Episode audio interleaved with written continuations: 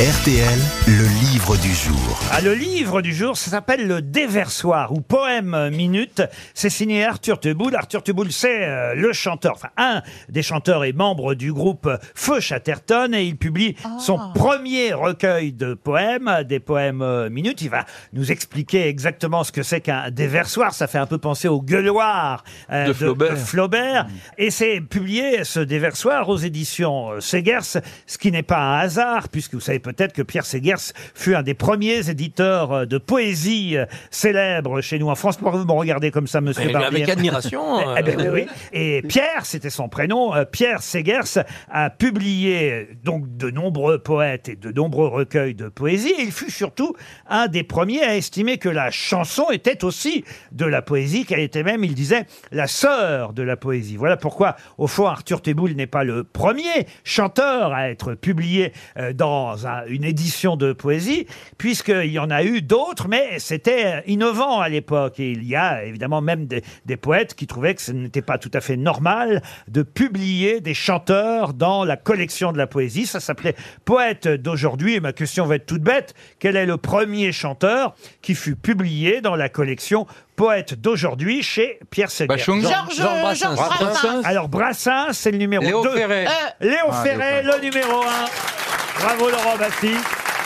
Arthur Teboul, bonjour. Oui, vous m'entendez Oui, vous publiez le Déversoir, poème minute euh, aux éditions Segers. Je faisais un peu l'historique de ces éditions parce que je crois qu'elles avaient disparu un temps et que euh, c'est euh, nouveau qu'il y a, euh, a encore des recueils de poésie aujourd'hui, Arthur Teboul. Je ne me trompe pas?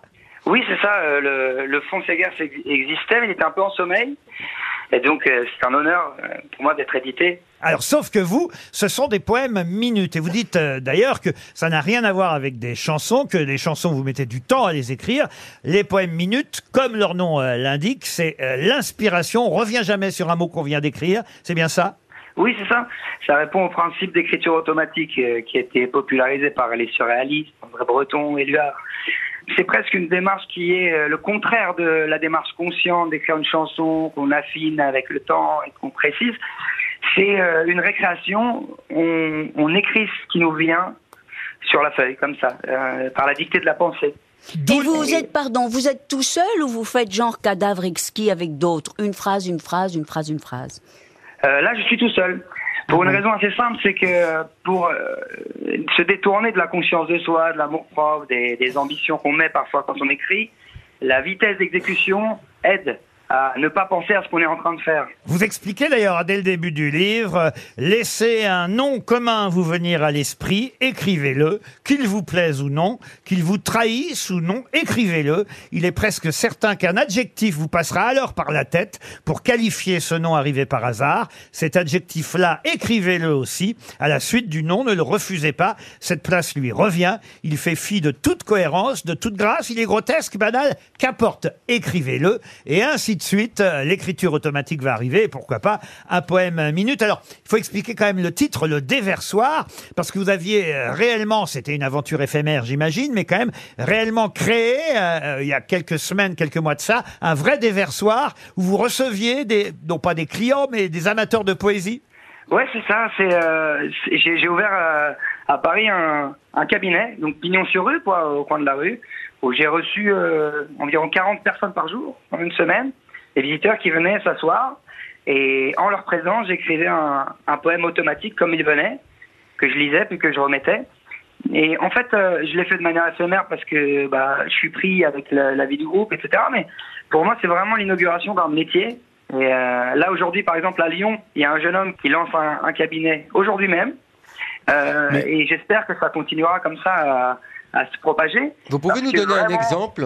Ah ben moi je peux vous donner, vous lire quelques extraits, quelques poèmes euh, minutes euh, qui sont... Il y a tous les genres, hein. il y a des poèmes qui ressemblent à des poèmes, d'autres qui sont quasi des vrais textes, mais qui ne manquent pas pour autant de poésie, hein, on est d'accord. C'est le principe Arthur Teboul. Oui, c'est ça, il n'y a pas de forme fixe. Il y a une durée, on va dire, qui pour moi est celle de la page. Euh, c'est écrit en 3-4 minutes. Et c'est toujours Euh, le même processus. Vous prenez un, un- un mot, vous mettez un, un adjectif, c'est toujours pareil.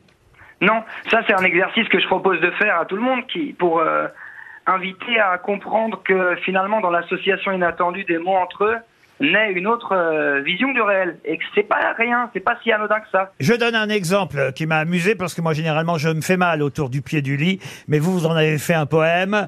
Le pied du lit, une chèvre trébuche au pied du lit. Tous les moutons avaient déjà été comptés. Un soulier trouve son pied, l'autre emprunté par un bélier, l'autre soulier, pas le pied. Que vous bélier serait un luxe, dit le berger à ses moutons déjà comptés. Le sommeil ainsi travaillé a dessiné l'astre intérieur qui habitait la tête du rêveur. Chèvre, mouton, bélan, bélier et un soulier autour d'un pied a ajouté au premier pied celui du lit. Ça fait un joli poème. Mais bravo, oui, ça, c'est- ça, ouais. c'est pas écrit. euh, Moi j'adore. Moi, je suis pas c'est- sûre qu'en mettant un mot puis un autre. Non, mais là, c'est un euh, peu- j'arrive Vous, à non. ça. C'est un peu. ré- Là, c'est pas en écriture automatique. Là, c'est un peu, c'est un peu travaillé quand même. Mais c'est un peu dada, enfin c'est un non, peu non, surréaliste. c'est- c'est automatique. Ouais, c'est c'est assez surréaliste. C'est ça. Là, dans ce cas, c'est assez surréaliste. Il y a des choses très courtes, euh, un peu comme euh, sont les haïkus d'ailleurs. Va vers nulle part, l'horizon n'est pas loin, va vers nulle part, tu connais le chemin. C'est joli, je trouve. Moi, j'aime bien lire de la poésie, ça fait du bien. Ah oui, ah Et d'ailleurs, aux grosses têtes, on est une des rares émissions où, alors évidemment, où il y a effectivement parfois du Francky Vincent, mais, mais où on continue à lire de la poésie. Ah oui, Est-ce que, oui. est-ce que vous le faites en public, ça, par exemple? La lecture ou l'écriture? Non, l'écriture.